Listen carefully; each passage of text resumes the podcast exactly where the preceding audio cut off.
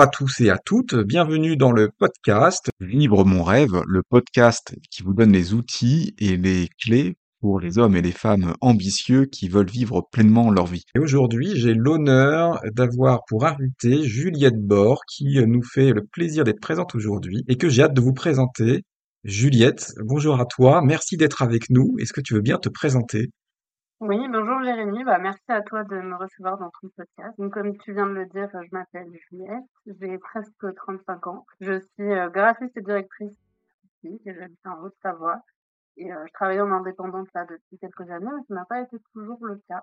Et on va parler de ça justement. Oui, oui, on a un sacré programme aujourd'hui, effectivement, évoqué ensemble, parce que ton, ton parcours, mais aussi comment est-ce que tu en es arrivé là, parce que je sais que c'est au prix de certains efforts, et puis, comment est-ce que tu as euh, réussi euh, en fin de compte? Alors, dans l'ordre, Juliette, est-ce que tu peux nous dire aujourd'hui en quoi est-ce que ton activité est une activité où tu t'épanouis et où c'est euh, presque le métier de tes rêves finalement?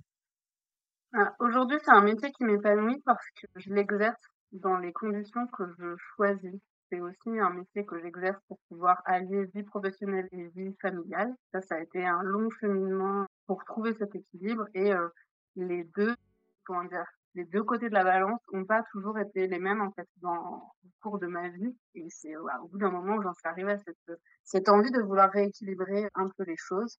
Et en fait, j'ai toujours été passionnée par tout ce qui est la création, le dessin, tout le côté artistique, mais aussi manuel. J'ai mis longtemps avant de comprendre que je pouvais en faire un métier. Et plusieurs expériences avant de me rendre compte que pour mon équilibre personnel, pour mon gouvernement, j'avais de choisir choisir des projets qui ont du sens et qui, qui correspondent vraiment à mes valeurs. C'est pour ça que, je faire un sans quoi ça va aller. Là, j'étais arrivée à un point où j'y arrivais plus. Et du coup, c'est pour ça qu'aujourd'hui, euh, aujourd'hui, euh, je suis vraiment sur euh, la voie de l'épanouissement total au travail, parce que je peux arriver à choisir mes projets et, et vraiment garder cet enthousiasme intact lié au métier que je fais, quoi. Chose que j'avais pu perdre euh, un petit peu avant. Ok, donc ce que j'entends, hein, Juliette, c'est l'enthousiasme, c'est de garder cet enthousiasme, c'est aussi cette liberté, cette autonomie de choisir tes projets, c'est ça en fait qui sont pour toi les ingrédients de l'épanouissement. C'est ça, et vraiment de, de pouvoir m'entourer de personnes qui partagent ces valeurs, qui partagent cet enthousiasme, qui, qui ont des projets qui, euh, ben qui, comme je l'ai dit, sont dans le sens et, qui, je réfléchissais à ça mais vraiment, c'est un peu naïf et bisounours, mais travailler sur des projets qui tendent à rendre le monde meilleur. Et moi, ça, ça fait vraiment partie de ce qui m'épanouit, en fait. Ok, super. Effectivement, on, le sent en t'écoutant et pour en arriver là. Et aujourd'hui, évidemment, c'est un peu comme le, résultat. Hein, c'est quelque chose qui, euh, comme tu disais, ça, ça a pu mettre aussi un certain temps au début. Quels ont été notamment les, différentes épreuves que tu as dû affronter pour en arriver là? Alors, au début, c'était pas vraiment des épreuves. Enfin, disons que, ouais, si. Au départ, moi, j'étais des études compliquées. On m'a tout de suite dit, ça va être galère. Tu vas pas trouver de travail, ça va être difficile. Voilà, d'exercer un métier dans cette branche-là. Donc, euh, bon, j'étais un petit peu surprise. Et la réalité, c'est que j'ai jamais trop eu de mal, en fait, par la suite à trouver du travail. Mais euh, je me rendais pas compte que, euh, que en fait, euh, pas que je me laissais marcher dessus dans le travail, non. Je m'étais un peu rentrée euh, dans ce moule de, bah le monde du graphisme, le monde de l'agence de publicité, il est comme ça, il est très exigeant, faut travailler beaucoup, faut faire ses preuves, comme dans beaucoup d'autres métiers, j'imagine, mais en tout cas, c'était très prononcé dans mes premières expériences en agence. Et je dois dire que vers 25 ans, ça me convenait parce que euh, j'avais cette fraîcheur de la jeune diplômée, j'avais envie de de faire mes preuves, de faire mes preuves, pardon, et, et j'avais pas cette expérience, donc j'avais encore beaucoup de choses à apprendre. Et du coup, de fil en aiguille, je suis arrivée euh, dans une agence euh, de publicité qui, euh, j'ai passé trois ans et au début c'était génial. Vraiment, j'ai adoré travailler là-bas, j'ai appris plein de choses. Je, je pense que j'ai vraiment fait mes erreurs ce qui est permis aujourd'hui d'exercer le métier que aujourd'hui Ma situation personnelle a évolué aussi parce qu'en fait, dans cette longtemps, comme j'ai beaucoup évolué, j'ai commencé en étant célibataire, pour me dédier à mon travail et après, j'étais plus célibataire. J'avais d'autres envies, notamment de fonder une famille et peut-être juste de ne pas euh, offrir tout mon temps à mon métier, surtout euh, pour, euh, pour avoir aussi peu de reconnaissance. Parce que vraiment, l'obstacle qui est arrivé, c'est de me rendre compte que moi, je donnais tout mon travail et qu'en fait, je ne me rendais pas. Mmh. Ma santé mentale se détériorait et que personne ne s'en inquiétait vraiment. Après, je pense que je me suis vraiment laissée embourber dans ce, dans ce truc-là où, euh, bah oui, mais c'est le métier qui veut ça. Euh, S'il faut travailler jusqu'à 22, 23 heures, on le fait. Euh, T'avais des choses de prévues de ton côté perso, bah tant pis, tant pis. On va sur un projet. Et tout ça pour en plus sur des sujets qui étaient de plus en plus éloignés de ce qui me tenait vraiment à cœur. C'est aussi une période où j'avais vraiment un, une conscience écologique qui était en train de s'éveiller. C'était un peu le début, enfin c'est pas le début, on parle depuis longtemps, mais j'ai eu l'impression que dans les années ouais, 2015, 2017, 2017, ça commençait à émerger davantage. Et en fait, ça n'avait plus de sens pour moi. Et je travaillais sur des projets qui bafouaient toute connexion. Et je ne voyais pas de sortie. Et en même temps, j'étais toujours coincée dans ce truc de me dire, bah oui, c'est le métier qui veut ça, c'est comme ça. De toute façon, euh, t'es dans le salariat, t'as une bonne situation, tu gagnes bien ta vie. Certains euh, prestige, avec le titre de directrice c'est vrai que c'était tout de suite très impressionnant, j'avais tout de suite ça avait vraiment comme ça. Passionnant par certains aspects et par d'autres euh, beaucoup moins. Et du coup, je me suis retrouvée euh, à faire un burn-out au travail. Burn-out il y a quatre ans. Et, euh, et, en fait, je me suis rendu compte que c'était un burn-out. Je me suis rendu compte que ça faisait plus d'un an que ce burn-out était un peu en préparation à l'intérieur de mon corps. Parce que je discutais avec une copine, je me plaignais, elle me disait, ah oui, tu me disais déjà ça l'année dernière. Là, je me disais, c'est quand même pas normal. Et en fait, un jour, euh, je ne saurais même plus expliquer exactement, mais la goutte de trop, suis en réunion, je me mets à pleurer, je me souviens, et je me dis, c'est pas possible. Mais mais bien ça, en fait. Et du coup, euh, été demandée, et j'ai eu du temps pour commencer à faire un compte il fallait vraiment que j'arrête ce travail, parce que je me sentais encore hyper loyale envers cette entreprise qui m'a et qui m'avait bien, malgré tous les bons moments que j'ai passés. Et euh, à l'issue de cette année, j'ai décidé de... Et là, je me suis retrouvée, c'était juste avant le Covid, dans une, euh, une détresse, un noir, où je me disais, en fait, je ne veux plus jamais faire ça. Jamais euh, mmh. avoir affaire à un client, je ne plus jamais travailler sur un projet. Je voulais juste revenir dans des choses euh, simples, les, voilà, les, les, choses fondamentales de la vie, presque. Quoi. ça n'était pas une bonne chose parce que ça permet de me dans les besoins de ne pas non plus avoir cette pression sociale parce que moi très vite hein, quand je me suis arrêtée on m'a dit ah, mais je comprends pas mais qu'est-ce que tu vas faire? Et ben, j'en sais rien vraiment j'en sais rien mais là là il faut que il faut que je quoi et ça me fait du parce qu'en fait le burn-out en tout cas tel que je l'ai c'est vraiment quelque chose qui vide de tout quoi j'avais plus pendant plusieurs mois plusieurs semaines plusieurs mois j'avais plus envie de rien je savais plus qui j'étais bah, c'est ça qu'on profite un travail quelque chose de reconnu, et que c'est pas ce qu'on fait. Perdre sa valeur, et, euh, et ouais, ça a été une période euh, compliquée quand même, avant de, de réussir euh, bah, à retrouver l'envie de faire quelque chose. Et comme je te disais tout à l'heure, il y avait aussi ce, c'était ce moment de ma vie où je crée cette famille, mais en même temps, euh, le chômage, c'est toutes ces considérations-là, il faut quand même vivre, quoi. Faut quand même, euh, ouais, avoir de l'argent.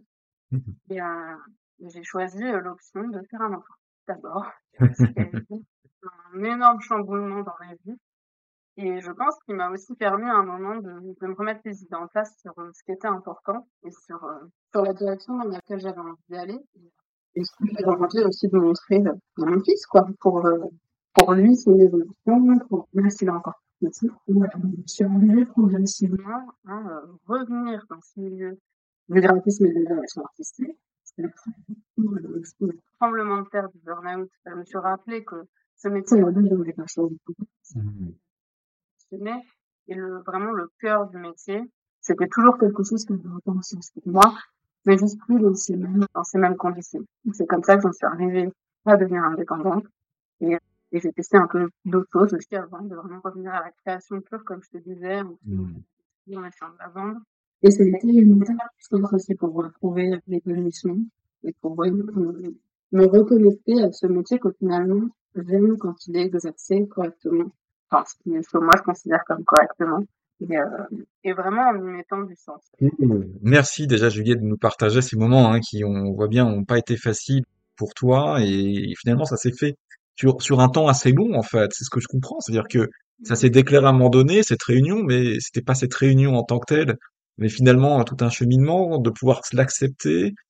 Finalement, il y a un désalignement qui est tel entre le corps, la tête, l'esprit euh, et les émotions que ça, devient trop tendu comme un élastique sur lequel on tire et ça finit par exploser, non? Ouais, c'est ça. Et puis vraiment, euh, on se rend pas compte que tout seul, enfin, c'est difficile de s'en remettre tout seul. Donc, euh, voilà, j'ai besoin aussi de personnes évidemment pour valider mon état et pour me dire que t'as le droit le temps, t'as le droit de, t'as le droit de dire stop. Pour tu s'en va, ils vont s'en remettre en fait. Il n'y a pas de, il y a pas de loyauté à avoir envers ça. Et c'est vraiment des choses que, j'avais l'impression qu'on n'avait jamais apprises quoi. Et je pense que après, peut-être qu'on est dans une époque où on se pose plus ces questions qu'avant, parce que je vois souvent que mes parents, par exemple. Mais, euh, mais moi, j'en ai besoin, quoi.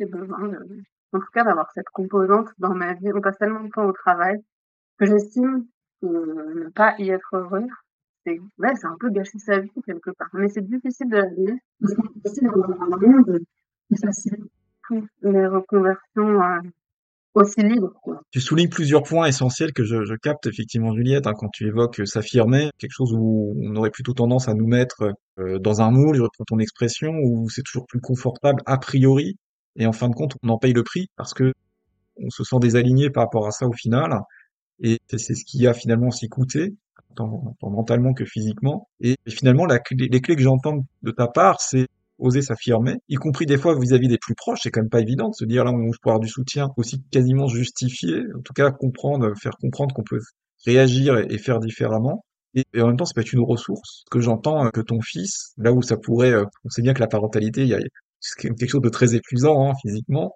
c'est c'est des rythmes très bouleversants aussi, et en même temps, ça a été une ressource pour toi. C'est c'est ça les clés que tu retiens ou qu'est-ce qu'il y aurait d'autre aussi? Ouais, bah en fait, je crois que c'était vraiment, euh, enfin, j'étais arrivée au point où c'est soit euh, je fais quelque chose, soit je meurs en fait. Enfin, parce Hmm. que littéralement, c'est à peine exagéré.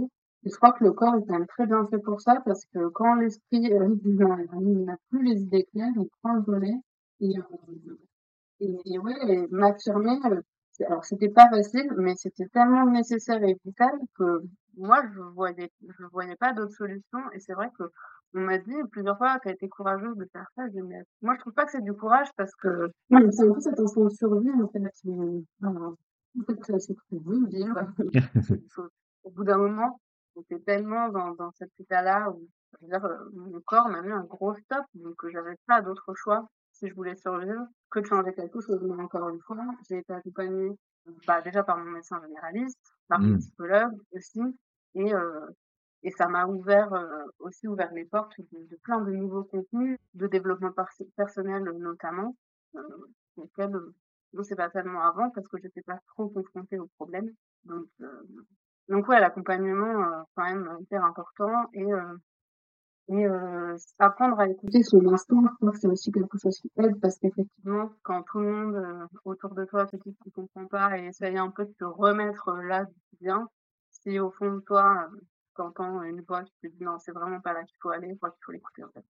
Mais ça reste très difficile. difficile, effectivement, en même temps, la force de l'instinct. euh, Quand je reprends ton, ton, ta situation propre, euh, Juliette, ta situation personnelle, on se dit que d'un côté, il y a le côté directrice artistique, donc euh, quelque chose qui pourrait presque faire rêver, quelque chose qui pourrait presque paraître euh, tr- très très agréable et, une situation plaisante. Et en même temps, euh, comment est-ce que toi tu le ressentais, qui était bah, quasiment à l'opposé à un moment donné. euh, et ce qu'on entend aussi, c'est que à un moment donné, l'esprit prend cette conscience-là, parce que Si je prends conscience de l'esprit, bon bah j'agis, mais si je ne le vois pas, c'est les émotions qui prennent le dessus. Puis si je ne le vois toujours pas, c'est le corps qui prend le dessus, qui, qui essaie de s'exprimer. Et quand les- l'esprit et les, les émotions crient, mais qu'on les entend toujours pas. Et puis à un moment donné, effectivement, on n'a plus d'autre choix que d'écouter le corps, parce que là, on est sur quelque chose de vital. Mais c'est ça. Alors, l'accompagnement, c'est une autre clé que tu donnes, effectivement, de, pour de ne pas rester seul, en fait. Quelque chose qui a, permis, toi, de, de voir d'autres choses. J'entends effectivement que le développement personnel, d'avoir un autre regard sur soi, sur euh, la perception des choses, c'est, quelque chose, un mindset, quelque part. Hein. C'est pas quelque chose qu'on apprend à l'école. Euh, on pourrait avoir des réflexions là-dessus, parce que n'apprend pas du tout ça à l'école, mais plutôt à surperformer, à être dans ce moule. Et malheureusement, on voit bien qu'il y a des situations où ça ne convient plus du tout, et qu'on est sur un vrai problème euh, qualifié quasiment de vital en fait. Ouais, ouais, carrément, un problème ouais, vital, sociétal, empirique. Moi, je rattache beaucoup de choses à la société patriarcale, hein. Je pense aussi que je je pense aussi que le fait d'avoir été une femme dans cette situation, je sais que ça arrive aussi à des hommes, mais il y a un vrai conditionnement aussi quand on est une femme à faire plaisir, pas se plaindre, pas montrer, heu moi, je pense que ça ça ne m'a pas aidée quand j'étais dans cette phase où plus rien n'allait et peut-être si j'avais été pression sur les hommes, hein, professionnelle, mais heu, peut-être que encline à écouter certaines choses.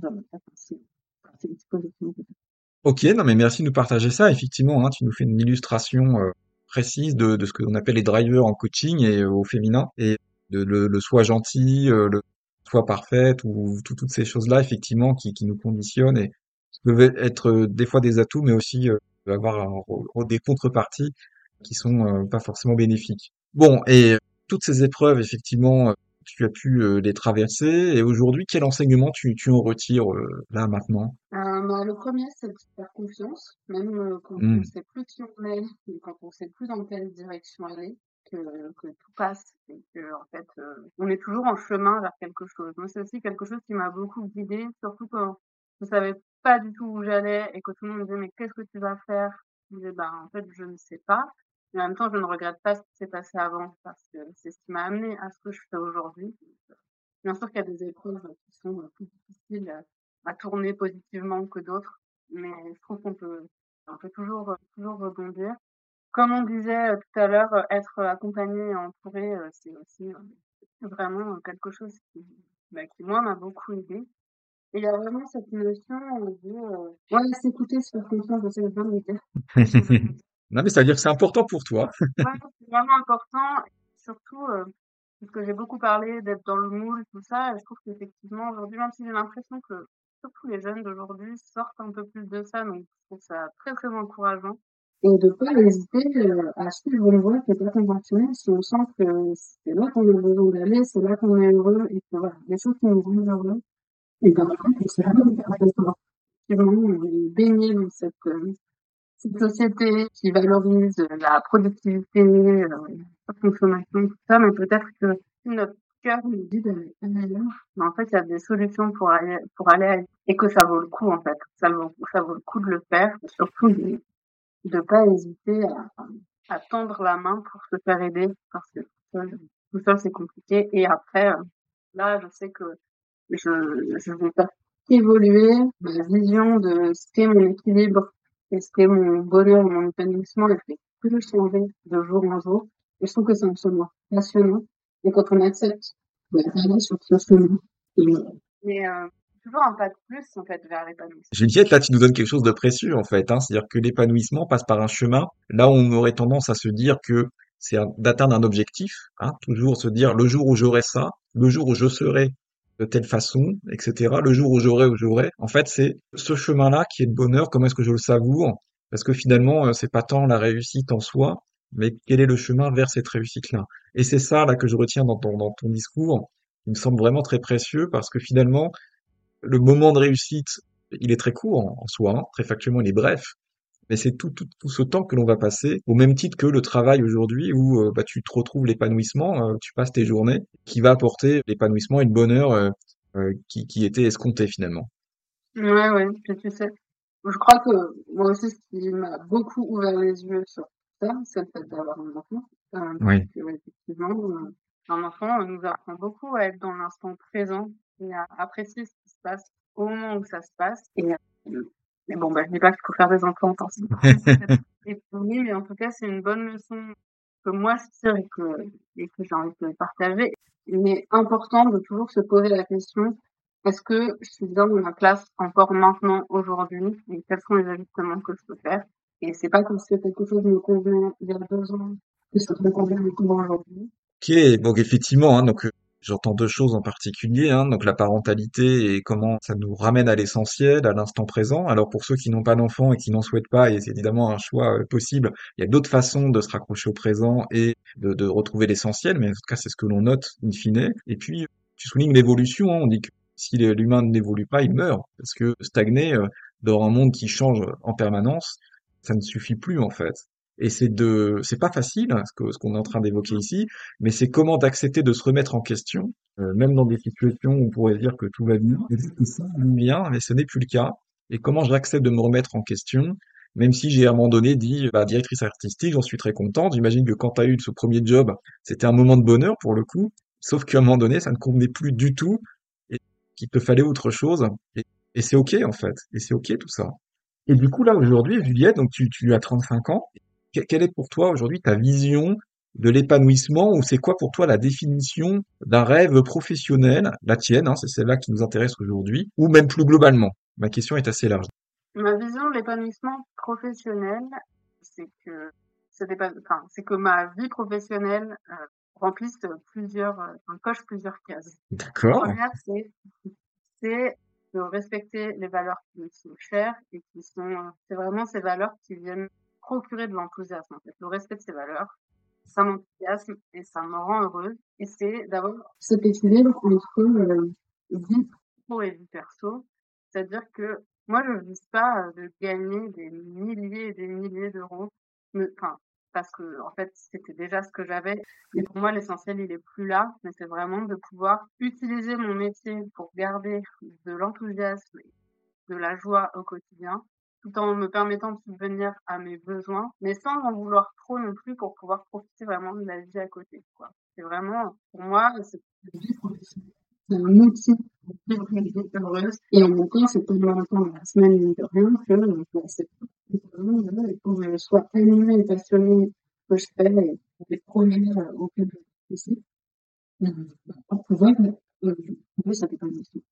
Ok, donc l'équilibre de vie, effectivement, il est propre à chacun. hein. Chacun va, va y mettre le curseur entre le travail, la personnel, etc. Mais à partir du moment où il est ok avec ça, il est dans quelque chose qui lui convient cette fois-ci, dans, dans, dans ce curseur. hein. Certains peuvent se, se, se plaire et s'épanouir dans, dans, dans un curseur très orienté travail et inversement dans un curseur très orienté personnel. Euh, et on peut avoir toutes ces nuances, on imagine, hein, dans, dans ce curseur. C'est là où c'est assez fantastique. C'est que on peut le placer, encore faut-il en avoir conscience et pouvoir être acteur de sa vie finalement pour pouvoir le, positionner au mieux dans, dans, cet idéal de, curseur. Et ça se travaille ça l'équilibre de vie. Et bon, donc du coup tu nous as donné un, un exemple très concret ici euh, Juliette. Et tu nous évoques aussi un sujet qui est fondamental et évidemment en coaching qui est une base je dirais même c'est les valeurs. Les valeurs et l'alignement avec ces valeurs de pouvoir euh, un les reconnaître et de pouvoir effectivement les respecter pour garder cet alignement toi, aujourd'hui, tu saurais, je n'ai pas obligé de nous les partager évidemment, mais euh, si on te le demandait, tu saurais effectivement définir tes valeurs, c'est un travail que tu as pu faire et sur lequel tu es au clair. Ouais, ouais, ouais. Et, euh, je peux partager la valeur principale. Je sais pas si c'est vraiment mais moi, c'est vraiment cette idée d'avoir l'humain au centre, de, au centre, euh, au centre de tout, en fait. Et à partir mmh. de là, je crois quand on, fondamentalement on fait ça, en tout cas, dans ma vision où j'ai fait ce burn-out, en fait, j'ai été un peu obligée de me poser la question parce que j'avais aussi envie de comprendre pourquoi j'en arrivais là, pourquoi, malgré le fait que, bah, en fait, j'avais le job euh, un peu de rêve et qui correspondait là-dessus, pourquoi j'avais travaillé, pourquoi j'étais pas heureuse, pourquoi ça, pourquoi ça me convenait pas. Donc, effectivement, le travail, alors, euh, ça m'est comme une habitude parce que, et encore une fois, tout ne fait que se, se peaufiner au fil du temps. Mais ouais, la première valeur, c'est l'humain. L'humain au centre, human first, comme on dit. Ok, et bah écoute, je pense qu'en plus c'est quelque chose qui peut s'appliquer à, à, tous les métiers, encore faut-il bah, pouvoir le mettre en pratique, hein, parce que j'imagine que c'est quelque chose qui te sert dans ton travail, que tu arrives à le mettre en, de manière concrète, dans, parce que dans un métier artistique, on l'imagine très bien. C'est quelque chose que tu nous confirmes? Oui, et puis en fait, euh, je me rends compte qu'à chaque fois que j'ai des mauvaises expériences, c'est parce que cette valeur-là, elle est bafouée. J'apprends maintenant vraiment à reconnaître très vite quand une expérience est mauvaise. Ça fait aussi partie de ce travail de, suite au burn de toujours remettre les choses en question et de toujours chercher à réaligner. Et euh, effectivement, euh, ouais, j'arrive à la pour conserver cet épanouissement et pas me retrouver dans cette situation, euh, la situation euh, précédemment, précédemment évoquée. Et je voulais vous rajouter une chose que oui. par rapport à ma vision de l'épanouissement professionnel et en fait de manière plus générale, c'est vraiment de pas être enfermé dans une case froide. Mmh. De pas euh, être cantonné à un seul rôle. Tu vois, je te parle d'équilibre pro-perso. J'ai aussi testé d'être que une maman pendant un temps. Ça ne m'a pas du tout convenu. Mmh. en fait, non. et j'ai vraiment besoin de pouvoir m'adapter à mes envies euh, presque au jour le jour sans pour autant en oublier euh, c'est pas les contraintes que je cherche, mais les obligations que je peux avoir. Donc c'est une, une autre clé importante aussi pour toi qui permet de un peu le curseur qu'on évoquait tout à l'heure, hein, c'est-à-dire effectivement pas trop dans les extrêmes et pouvoir un peu jouer entre euh, tous ces domaines de vie qui sont finalement une complémentarité, euh, qui sont une richesse aussi. Ouais, ce qui est très lié à ma personnalité, je pense, parce que j'ai mmh. toujours été comme si je un peu tout. Et c'est vrai que je m'ennuie vite, en fait, si je reste toujours dans, dans la même chose et je vois que j'arrive pas à fonctionner comme ça. Je, je suis pas efficace, en plus, dans mon travail. Ça fonctionne comme ça. Et c'est bien, tu vois, paraît. Il y a beaucoup d'enseignements, alors tu es encore, es encore jeune Juliette, et, et j'entends plein de petites pépites enfin dans ce que tu nous dis. Il y en a une en particulier sur laquelle j'ai envie de rebondir, c'est que c'est quelque chose qui n'est pas évident et sur lequel on est biaisé aussi, je pense, sociétalement, c'est sur la richesse. Hein. Quand on dit richesse, on pense beaucoup effectivement euh, sur la reconnaissance financière. Euh, évidemment, hein, on imagine tout le confort que cela peut nous apporter. Et en même temps, tu nous dis qu'il existe d'autres richesses. Et c'est là où tu nous ouvres aussi le regard sur d'autres choses. C'est qu'il y a d'autres richesses qui sont sur euh, bah, le, temps passé de qualité, sur comment vivre de ma passion, etc. Qu'est-ce que ça évoque finalement pour toi si tu nous en dis un petit peu plus sur, sur, la richesse, la façon dont tu le vois maintenant, si ce n'est plus pas que l'argent en fait, si tu vois ce que je veux dire? Oui. Bah, en fait, l'argent, ça permet euh, d'acheter des choses si on n'a pas le temps pour euh, acheter ces choses qui nous sont bien, ben, en fait, ça, ça, ça sert à rien. Et, et moi, j'ai quand même, euh, là, actuellement, on peut dire que j'ai quasiment divisé mon salaire par deux par rapport à avant. Mm. Et pour trouver, c'est vraiment des visions de banque. Mais vraiment, dans mon cœur, c'est tellement plus, plus serein et plus rempli, quoi. Et en fait, euh, ça m'a vraiment fait prendre conscience que l'argent, c'était un, un outil qui est important, mais en fait, à lui seul, pas suffisant. Et euh, d'où l'importance de poser la question de placer ses valeurs et qu'est-ce qui des personnes peut-être un peu loisir ou un peu plein quand on n'a pas du temps, on a juste des choses qui nous conviennent et qui sont pas productives, en fait. Et, euh, et, et moi, me rattacher aussi à tout ce qui est artistique et créatif, ça me permet de me reconnecter à cette richesse et après euh, de venir retrouver des, un émerveillement de, de plein de choses, de, des choses qu'on, de la vie quotidienne qu'on a tendance à un peu, euh, peut-être pas forcément regarder.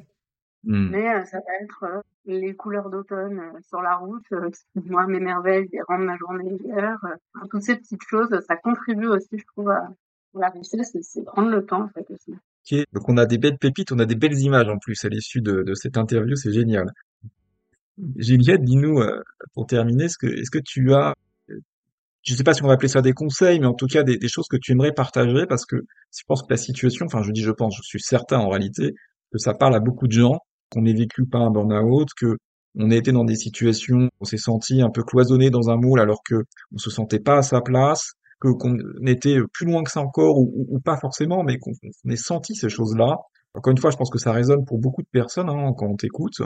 Est-ce que qu'est-ce que tu aimerais leur dire à ces personnes bah, Déjà, je trouve que la chance qu'on a aujourd'hui, c'est que le sujet de la, santé mentale il est beaucoup moins tabou qu'avant, il est beaucoup plus mmh. démocratique. Mmh. Donc en fait, vraiment pas hésiter quand on sent qu'il y a quelque chose qui ne va pas à aller en parler parce qu'en fait c'est toujours légitime. Nos ressentis sont légitimes et euh, pour les avoir beaucoup tues, je sais que ça peut emmener des droit pas très chouette.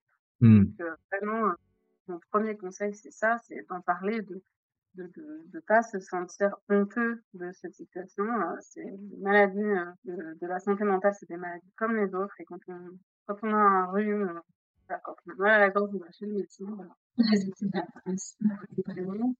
Écouter ses ressentis, écouter son, son instinct, en fait, je pense qu'on a tous un et qu'au fond, nous, on sait tous quand on n'est pas dans une bonne situation, quand on est dans quelque chose qui ne nous convient pas, et euh, pas hésiter à agir et, euh, euh, rechercher l'émerveillement partout, en fait. Et on, se rend compte qu'il y a plein de, de voies qui existent et que, en fait, parfois, on n'a même pas forcément besoin de sortir complètement de la situation dans laquelle on est, mais d'avoir un autre regard et, ça permet, ça permet d'aller beaucoup mieux. Ok, merci de ce conseil précieux, Juliette. Moi, j'ai adoré hein, tout ce que tu nous as partagé. Vraiment, merci parce que c'est formidable et merci de cette transparence, de, en même temps tout ce partage, cette générosité dans tes propos. Est-ce qu'il y a une dernière chose que tu veux partager ou vraiment on a déjà dit beaucoup de choses? Et ça, je le comprendrai. Non, bah écoute, je voulais te remercier aussi de m'avoir laissé la parole parce que c'est un sujet, bah, comme tu as compris, qui me, qui me touche beaucoup et je pourrais vraiment en parler pendant des heures parce que trouve ça tellement triste de, de passer à côté de sa vie euh, juste parce que, euh, non, je sais que c'est difficile de sortir de certaines situations, mais donc je trouve ça hyper important de mettre en lumière euh, bah, ce genre de témoignage, le mien comme d'autres. ça peut éviter à d'autres personnes euh, jusqu'au Génial. Et je, je retiens un, super message d'espoir aussi, hein, qui nous démontre que même quand on a été très, très, très au fond, en fait, on peut retrouver quelque chose de très épanouissant. Donc il y a toujours cet espoir, quelle que soit la situation de chacun et de chacune, euh, pour retrouver une vie rêvée qui peut être effectivement à, la portée de chacun. Hein. C'est pas dire que c'est forcément facile, que ça va se faire en un claquement de doigts et, et en une journée. Pour autant, avec les clés que tu nous as données, en étant euh, prenant plus conscience, en faisant à son instinct, à soi-même, en s'écoutant plus, en en parlant, en étant accompagné, en regardant ses ressources aussi, en acceptant de d'évoluer, en suivant aussi tout cela. Hein, c'est toutes ces clés et, j'en oublie d'autres évidemment, mais c'est déjà un peu en, guise de synthèse que c'est possible. Et, c'est en ça que je trouve que c'est un magnifique message d'espoir. Et ce qu'on va se proposer, c'est que s'il y a des questions par rapport à tout ça, parce que je sais qu'il y aurait beaucoup à dire et nul n'en doute, et ben s'il y a des questions par rapport à tout ça, on reviendra, mais on ciblera une suite, pourquoi pas, sur la base des questions que les auditeurs et les auditrices auront pour partager plus précisément sur des points qui importent à chacun. En tout cas, voilà, on a déjà des matières très précieuses, un parcours de vie, encore une fois, inspirant, avec plein de belles notes d'espoir, hein, encore une fois, et je trouve ça formidable. Vraiment, merci beaucoup, Juliette. C'était un grand, grand plaisir pour moi. Merci à toi. Euh, juste pour nuancer, euh, c'est ça reste, c'est pas rose tous les jours non plus. Je voudrais pas non plus vendre une image. de- Bien sûr. Maintenant, ma vie est parfaite à chaque instant. C'est pas du tout le cas. Mais euh, je pense que le fait d'être passé par tout ça, ça me, ça me donne quand même cette ligne directrice qui me fait me dire, bah, en fait, maintenant, je sais que si ça va pas, euh, il faut réajuster, c'est possible de le faire. Et voilà, approchez-vous. Ça va, ça va finir par bien se passer. Effectivement, ici, on ne pourrait pas imaginer effectivement quelque chose où c'est toujours rose, parce qu'on aurait du mal à voir justement euh, dans quelle mesure où ce que c'est plus bénéfique. S'il n'y a pas un moment donné de la pluie, on apprécierait moins le soleil aussi. Et, et c'est là où euh, il y a ce côté très réaliste par rapport à tout ce qu'on peut voir des fois comme communication un peu utopiste. Et c'est une précision importante que tu nous apportes là. Encore une fois, un grand merci Juliette. C'était formidable de pouvoir échanger avec toi. Je pense que tout le monde appréciera. Et voilà, je te dis à très bientôt et une très belle continuation euh, sur euh, bah, tout ce parcours euh, et que je vois avec de belles perspectives. Bah, merci beaucoup, Jérémy. Bonne continuation à toi aussi. Avec plaisir pour une suite, euh, peut-être, plus tard. Vivre mon rêve pour un coach. Alors je vous dis à très bientôt.